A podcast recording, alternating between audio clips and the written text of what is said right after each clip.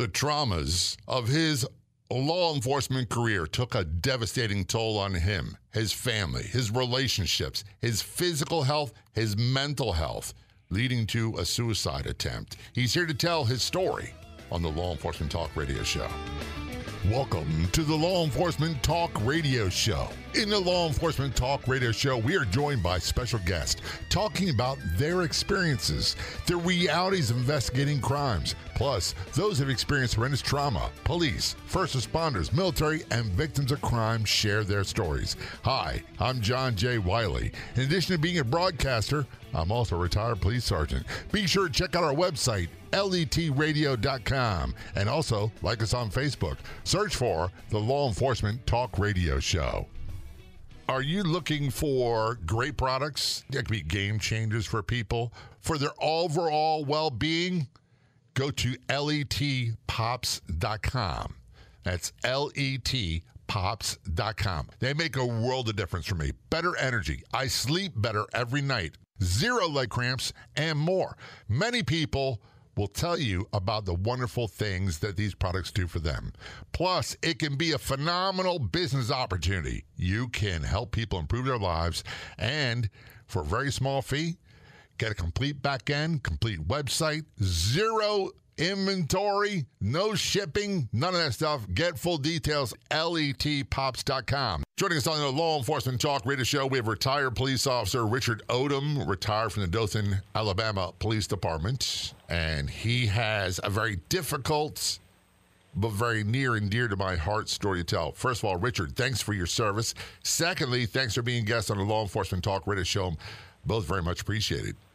I, I love your uh, what you're doing, John. I think that what you're doing has a direct purpose for exactly you know my story. Yeah. And so I'm thankful that there are cops out there like you and me that are willing to stand up and there's not many of us to do this. Well, we're going to talk um, about something that, that's very difficult. We're, we're talking about suicide. We're talking about mental health. We're talking about traumas, how they impact our first responders.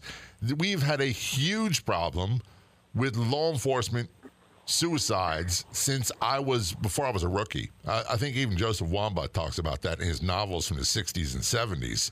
That has been a big problem. And as a matter of fact, I don't have the numbers in front of me, but it's about twice as many officers die by their own hand by suicide than those who are killed in line of duty. Uh, am, am I wrong about that? No, uh, you're not. I mean, when I was doing the research for the book, um, 2019 showed a huge spike in suicides in law enforcement from the previous years, and and unfortunately, from um, you know your generation of law enforcement to mine, you know, we kind of it seems like we we've stepped up a little bit in time, but this problem is just getting worse. Yeah, it is. We're, it, it, we're it not addressing be, it like we should be. No. And by the way, Richard has a website, thinblueconnect.com. That's thinblueconnect.com. And he is also uh, authoring a book called Living Inside the Thin Blue Line, The Oathbreaker. That is the working title. It's not published yet, but will be soon. Richard, one of the things that uh, when I, I policed from 1980 until 1992. I got hurt and retired. Active right. violence in the line of duty. Guy tried to shoot me with my own weapon while I still in my hand. I don't go into a lot of details because this show's not about me. It's about the stories of others. And right.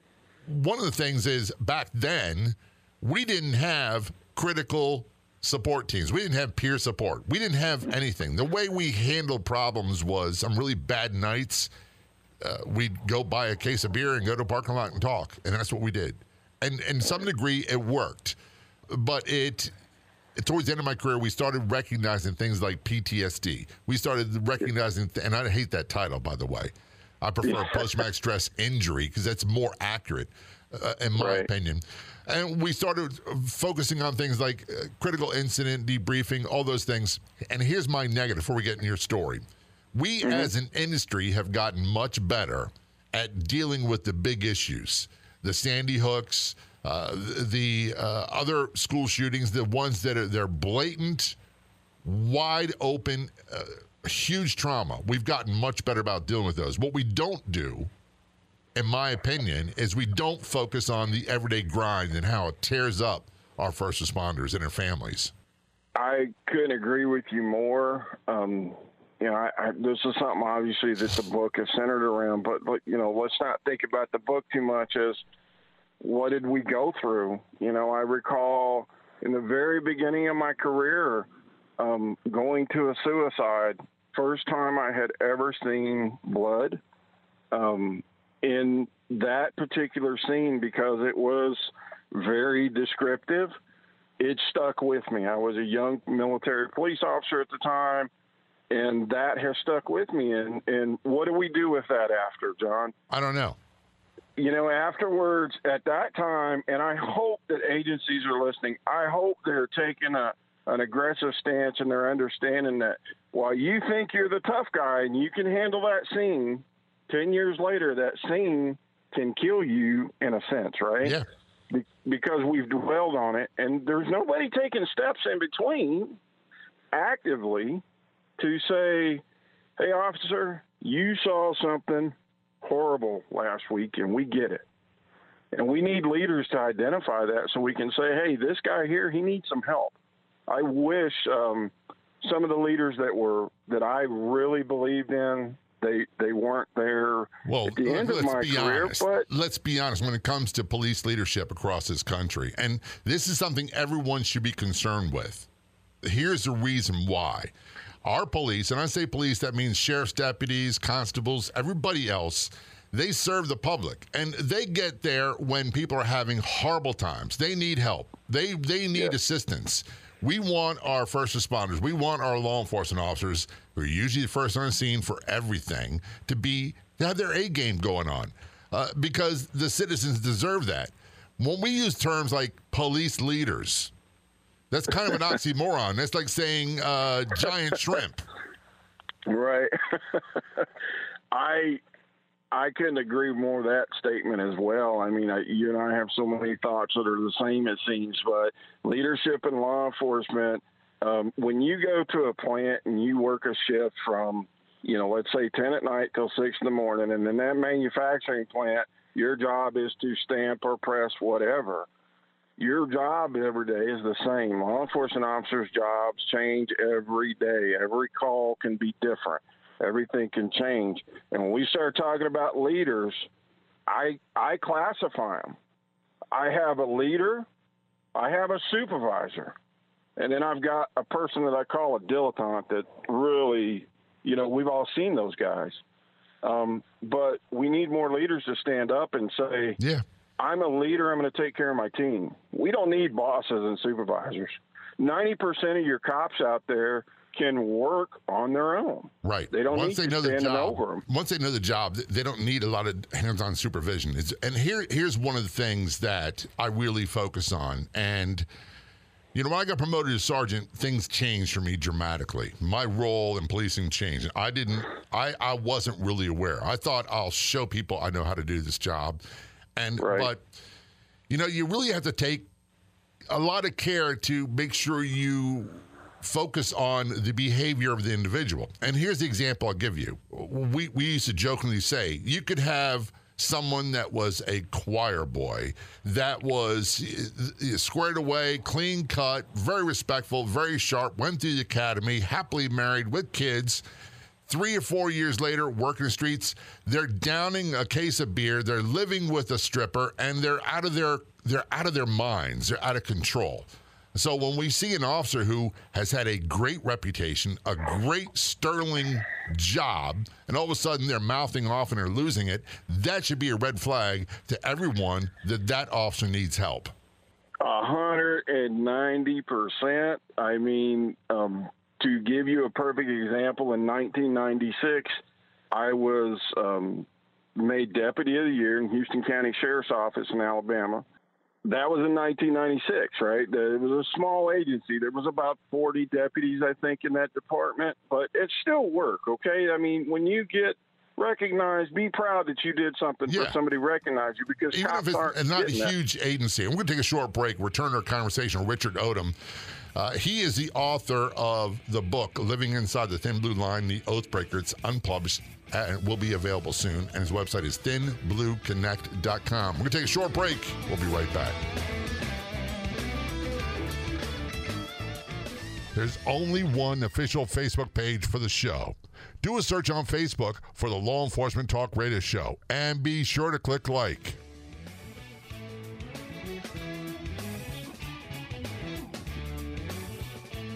Return our conversation on the Law Enforcement Talk Radio Show with Richard Odom. Richard is a retired police officer from Dothan, Alabama, Dothan Police Department. He is also author of the book Living Inside the Thin Blue Line, The Oathbreaker, which is not published yet but should be available soon. Website is thinblueconnect.com. One of the things we're talking about, Richard, is you know something that was swept under the rug for a very long time that we're more open about. It's officers' mental health, uh, suicide attempts, all these other things, and as a result of multiple repeated exposures to trauma. Are we there yet? No, I don't think so. Uh, are a lot of agencies better than they used to be? Absolutely. But your story is going to take a very uncomfortable toll because you are a survivor of a suicide attempt, aren't you? Yeah, um, absolutely. And before we went to break, you know, I was mentioning in in 1996 I was deputy of the year in Houston County Sheriff's Office in Alabama, and in 2006 one night uh, in the beginning of January, I decided I've had enough of this life. I have created my own little um, dealing with infidelity, dealing with alcoholism. Um, like many officers, I had severe back pains and I got addicted to hydrocodone. Uh huh. Well, during that time, all of these things combining from 1996 to 2006, things began to tumble out of control and get worse. And one night I decided, hey, this is enough for me. So I'm going to do this thing that I always do. I'm, you know, I drink a lot, right? I mean, I could drink a case of beer and walk around. Now, that's not a good thing to brag about at all. So I drank as much as I could that night, got on my motorcycle after I left that bar, and I went to that bar solely to drink to get my nerve up because I decided I needed to plow my motorcycle into a telephone pole or a tree. Um, it didn't happen. So I wake up on the side of the road, somebody's yelling at me, Here, you okay?" And I'm to take, you know, after that, John, that's that was the hard part. Then you're dealing with the shame and the guilt. I told absolutely nobody, not even my wife, who who helped me with with this whole story, that I was trying to commit suicide that night. There was one man that knew. He's he's mentioned in the book. He was the only person I trusted. But I think what's more important, John, is what I did after that. It is, and what the we'll, agency we'll get to did that. after that. We'll get to that in a moment. I, I, I got to make Okay. a, a comment uh, that, in a term I use, a trifecta. It might be three, it might be four, uh, of things that happen that precede a lot of police involved suicides and death by suicide. There is exposure to repeated trauma, which we'll talk about in a few moments. There is substance abuse with alcohol and or drugs, quite often prescription drugs that out of, get out of control. There is marital problems, and there is also job related problems. And then when they all kind of collide, quite often these law enforcement officers die by suicide. And it sounds like you were hitting all of those. I hitting on every cylinder. I mean, if it was a mistake for a cop to make, I think I was making it. Yeah. Um, I was a, a good dog trainer. I trained police dogs for years, and I loved it. Um, I've been dog bit 13 times, and those are scars that I can carry. I'm proud of those scars. Uh, you know, they came from training incidents. The scars that you can't be proud of are the ones that you you throw yourself into. You know, when and when we're talking about um, having these issues and and you combine them with your occupation, occupational stressors, addictions, infidelity, all of these things you're going to compound. I think, you know, we talked about supervisors and you said you'd been promoted to sergeant. I'm going to be honest with you, that is the toughest job in the Ah. department. Um, uh, look, you're preaching to the choir. You're a total, and I'm going to tell you right now, when it comes to any agency, large, small, in between, it's the Doesn't make sergeants who make the make it work every day. the the sergeant is absolutely your backbone, right? Your corporal is your guy. You're saying, "Hey, you're doing good, and we want you. We want you to get there. So follow this path." But then what happens after they get promoted to sergeant, John? Yeah. Look at the military. They've got primary leadership development courses. They've got this course and that course. But you go to an agency and where I don't care what state or country, you get promoted to sergeant, and all be all because you got three stripes, you're a genius, No, right? But no, that's the the point of that is, is that while while the right person may have been promoted, and and I hope that that's happening, that person needs a little more training because that's the person, man, woman, doesn't make a difference. Who's our first line for our cops on the street? That's that right. sergeant's carrying more responsibility than the chief of police, and and there's some chiefs out there going, yeah, okay. Listen, brother, the chief is at home at ten o'clock at night asleep. That's right. that sergeant is out there trying to decide, okay, this cop made this mistake. This is how we got to fix this administratively. That's right. This cop over here is having some mental issues, and I have to sit down with him because he is my cop. We're not teaching our sergeants that. We're hoping that they learn that. Well, we've even gotten so far away, and and I will get back to your story in a moment. Back in my day, we did roll call. Every shift, we started roll call, and we'd have an inspection of the troops, and you would get very close to them. You'd look at them in their uniform, make sure they're squared away, but you'd also smell their breath. You'd look in their eyes, and uh, what I tried to do uh, if we weren't too busy, it was meet with everyone at least a couple times a week and and have a little conversation. How are things at home? How are you doing? Try to get a feel uh, for what their general emotional state was, because the truth is. We ran from call to call to call, and one moment you're dealing with a life and death situation, your adrenaline's going full bore, then it's a traffic stop, then it's something else, then it's a family dispute, then it's a parking Yeah. complaint, then it's back to full on adrenaline dump because it's a life or death situation. And no one really tells you or teaches you or trains you how to deal with that. I I I couldn't agree more again about that. I mean, you know, you go through and you start looking at who helped me with my stressors in my career. Let's not talk about administrative stuff or anything or research. I just look at it from my point of view as a cop of 17 years. Uh, I can name out of a 17 year career, I can name three cops that were my bosses that took an honest interest in what I did they were genuinely concerned for my well-being. You know, we need more cops like that that are that are getting into those roles. And these guys were people that I knew as sergeants and got promoted. They were promoted and went on up to command. But I just I feel like John, you know, we're not getting that across. I mean, that job as a sergeant's tough, and you dump all that responsibility on that one person, and you give them barely any guidance other than to say, your reports better be correct when they're turned in from your officers. You ensure that your shift is off at the correct time. You know, these are administrative tasks, and we've got to start starting in the beginning with our cops at the academy. We got to start while they're still on the hanging, you know, that low hanging fruit on the tree. We got to go back to the academy and say you're going to run into this if you stay in law enforcement. Well, you you will, and we're going to turn our conversation with Richard in just a moment. This is the Law Enforcement Talk Radio Show. Richard is author, co-author of the book, and it is called "Living Inside the Thin Blue Line: The Oathbreaker," which we'll talk about in a few moments. His website is also thinblueconnect.com. This is Law Enforcement Talk Radio Show. Don't go anywhere. We'll be right back. If you want to be a guest on the Law Enforcement Talk radio show, simply contact us. It couldn't be easier. You can send us a message on Facebook. Look for and like the Law Enforcement Talk radio show page or email j at letradio.com. That's J A Y at letradio.com.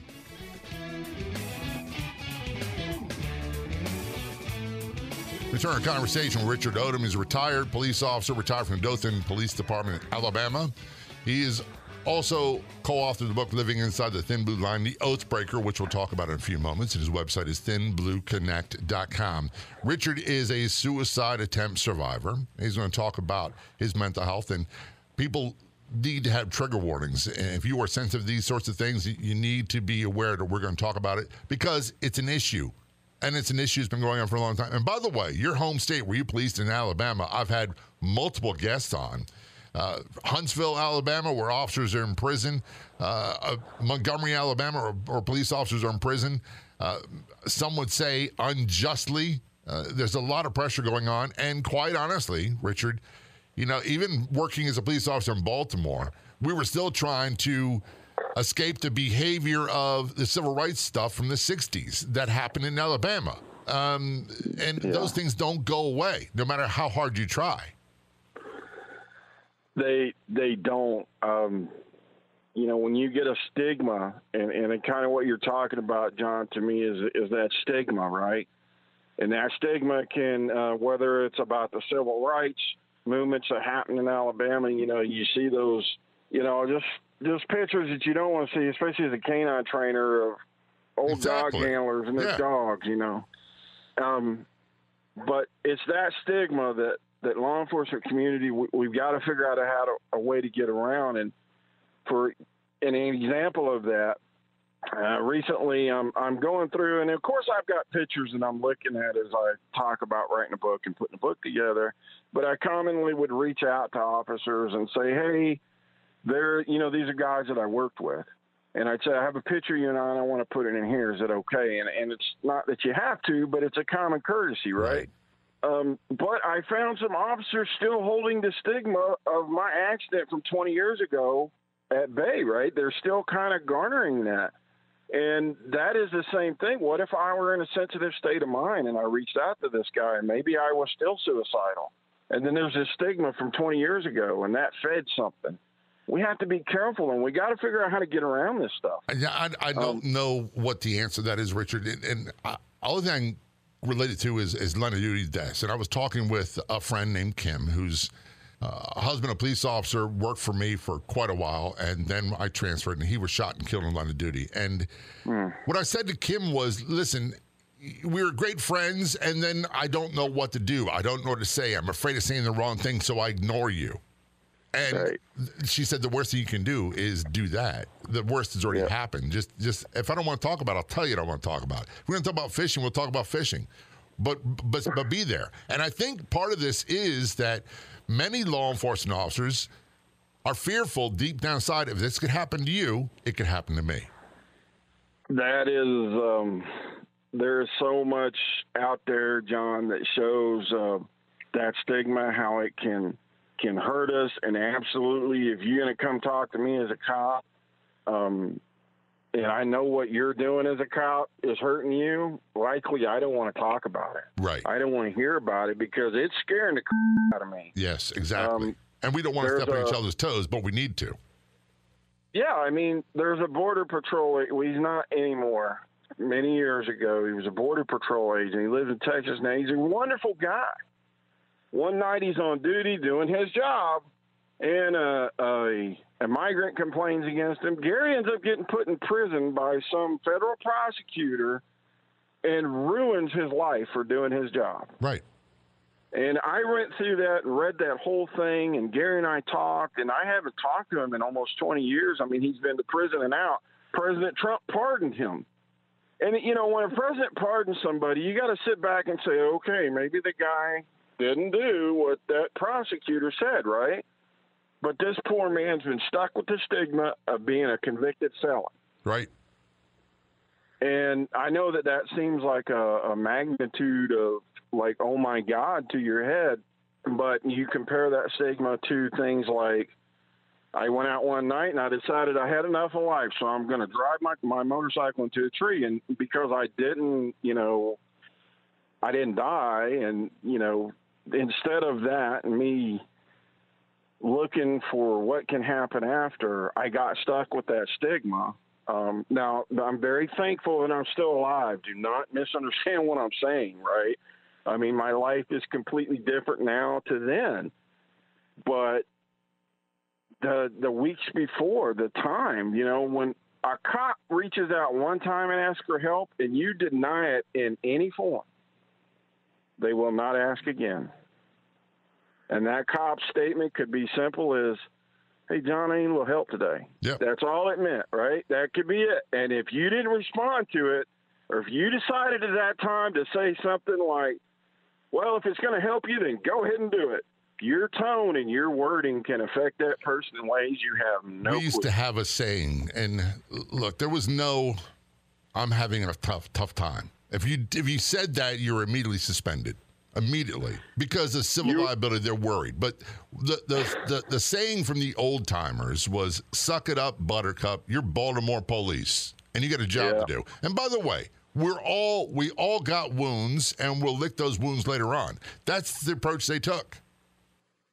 I I think that, that that attitude, and I was very much raised in the generation of these we're tough cops and we can't be conquered and all this wonderful stuff, right?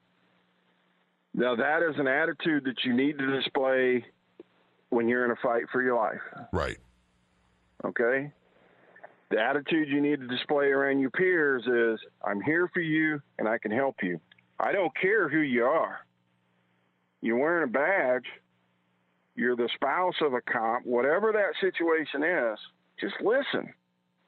Um, In your career, did you- we're not hearing. In your career, did you go through some things that that that still stick with you?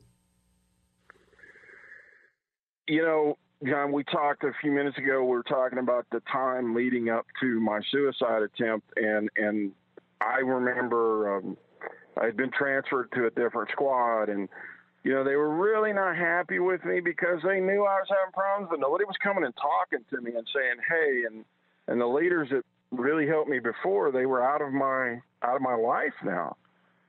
And I went to a lieutenant one night and I said, "I need help." I'm having problems and I can't take it no more. And after about five minutes of conversation, his end up response to me was, What do you think I can do about this? Listen, that will send a person completely out of control. So that's an incident that I looked at now. Now, I'll say this at that time, he didn't cause me to go commit suicide or try to commit suicide, right? That wasn't but I look back in hindsight and I say, hey, that guy who's supposed to be my lieutenant probably should have said, this is what we're going to do. Yelling at me because he got frustrated. I mean, you're dealing with a cop who's got all this trauma in his brain, and now he's dealing with infidelity. Now he's dealing with alcoholism, and he's got addiction to pills. Do you really think my brain was in tune enough for you to, to raise your voice at me in any way? Those incidences can mark us for life Right. No, they can't. and they're just not enjoyable. You know, um, And unfortunately, what winds up happening is that same officer is put back on the street and go told to handle calls and say we'll deal with it later on.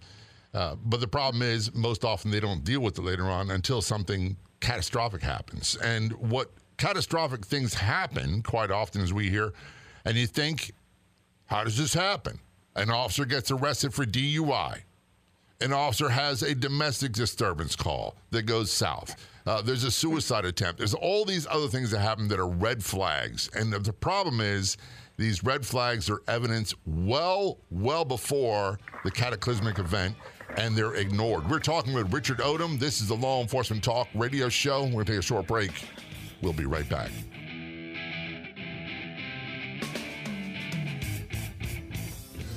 Are you looking for great products that can be game changers for people, for their physical health, for their overall well being? Go to letpops.com. That's letpops.com. I take these products, they make a world of difference for me. Better energy. I sleep better every night, full night sleep every night, zero leg cramps, and more. Many people will tell you about the wonderful things that these products do for them.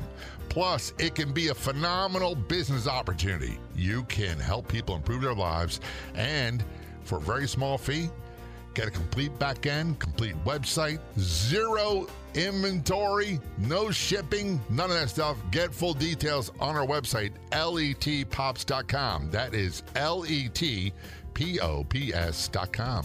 Discover the exciting world of podcasts at hefepods.com. From captivating stories to life advice and much more.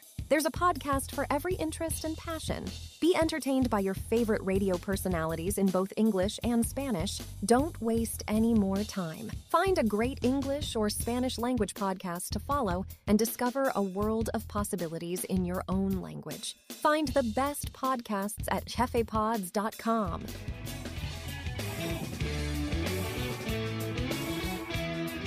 Return our conversation with Richard Odom on the Law Enforcement Talk Radio Show. Richard is a retired Dothan, Alabama police officer, and he is also co-authored the book "Living Inside the Thin Blue Line: The Oath Breaker," which is not published yet. Hopefully, it'll be available very soon.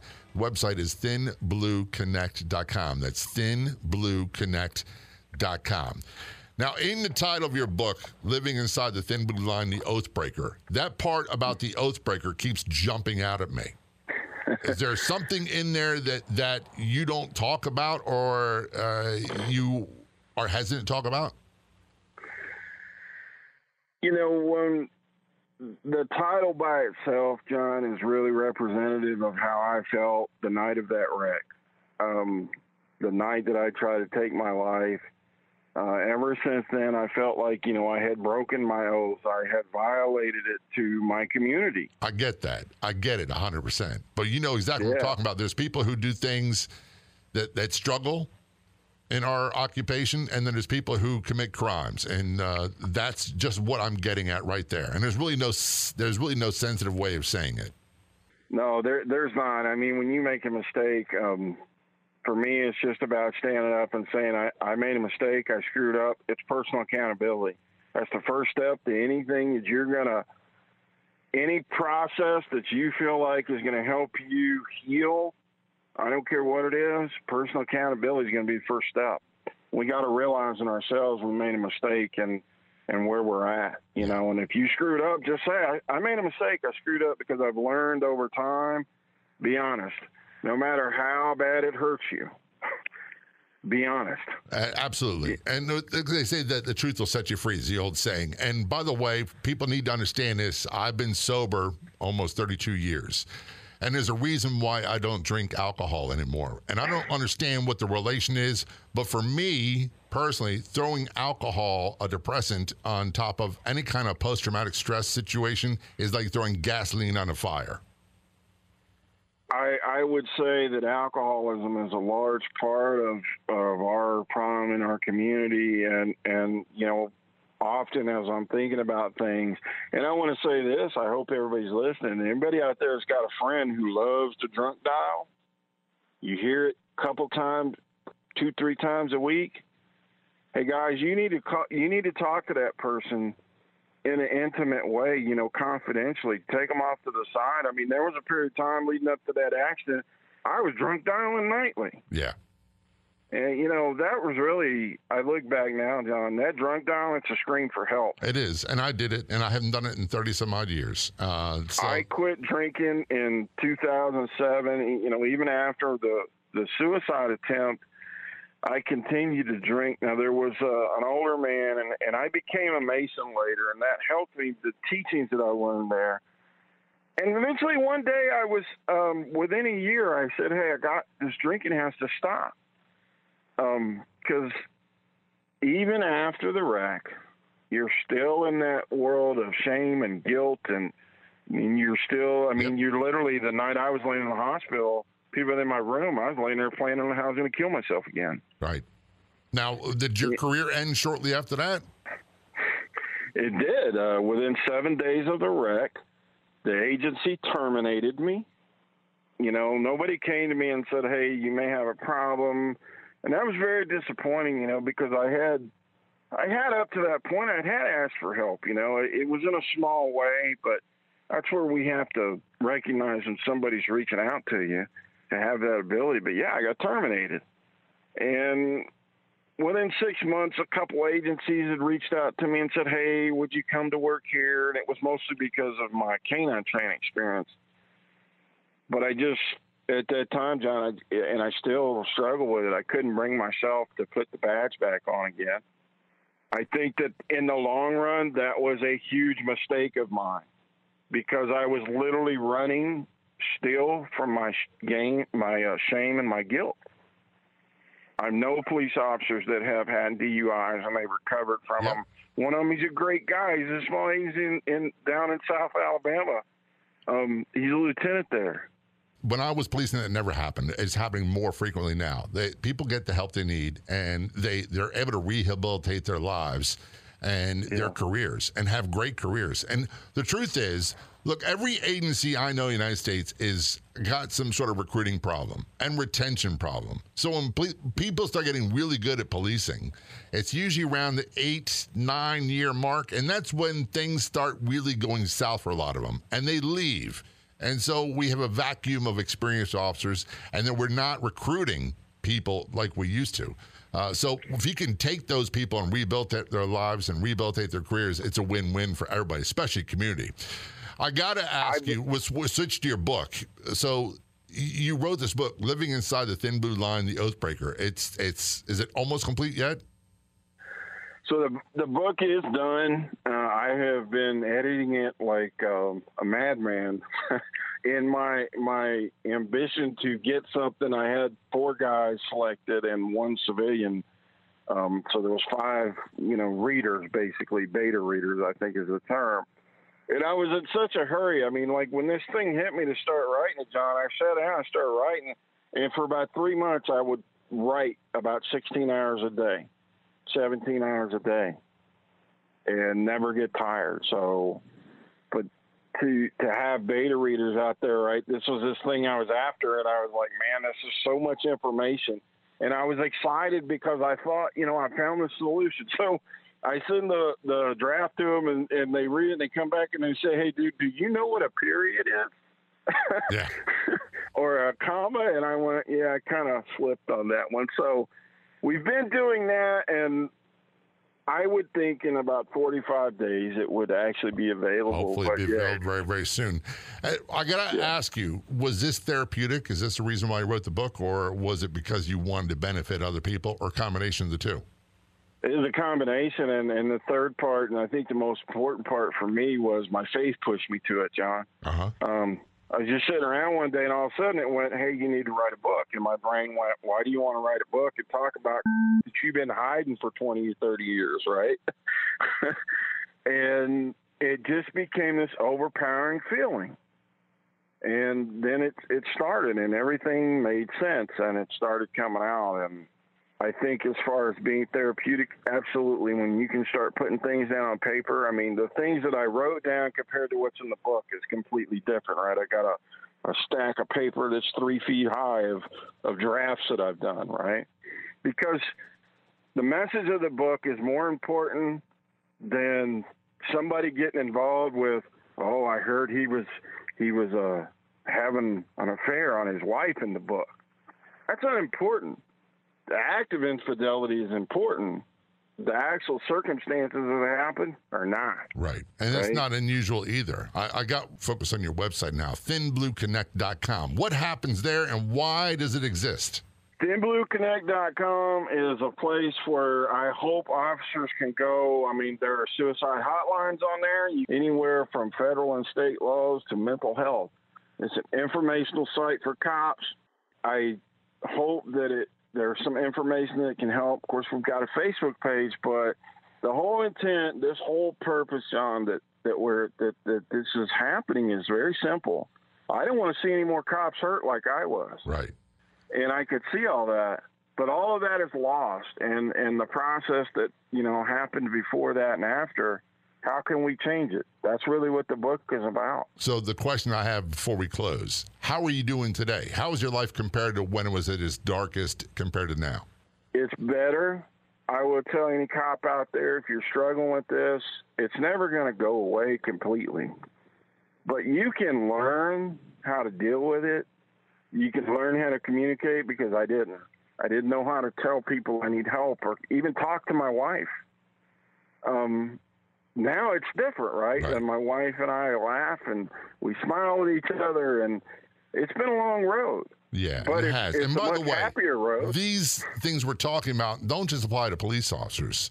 Uh, the other first responders, firefighters, EMTs, dispatchers, corrections officers, military. So many people go through these issues. There is light at the end of the tunnel for sure. Richard, Richard, thanks so much for being a guest on the show and telling your story. Very much appreciated. I enjoyed it.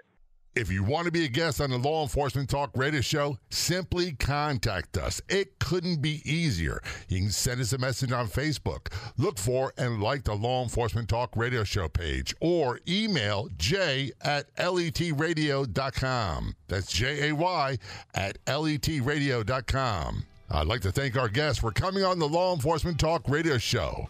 The Law Enforcement Talk radio show is a nationally syndicated weekly radio show broadcast on numerous AM and FM radio stations across the country. We're always adding more affiliate stations. If you enjoyed the podcast version of the show, which is always free, please do me a favor and tell a friend or two or three. I'll be back in just a few days with another episode of the Law Enforcement Talk Radio Show and Podcast. Until then, this is John J. Wiley. See ya.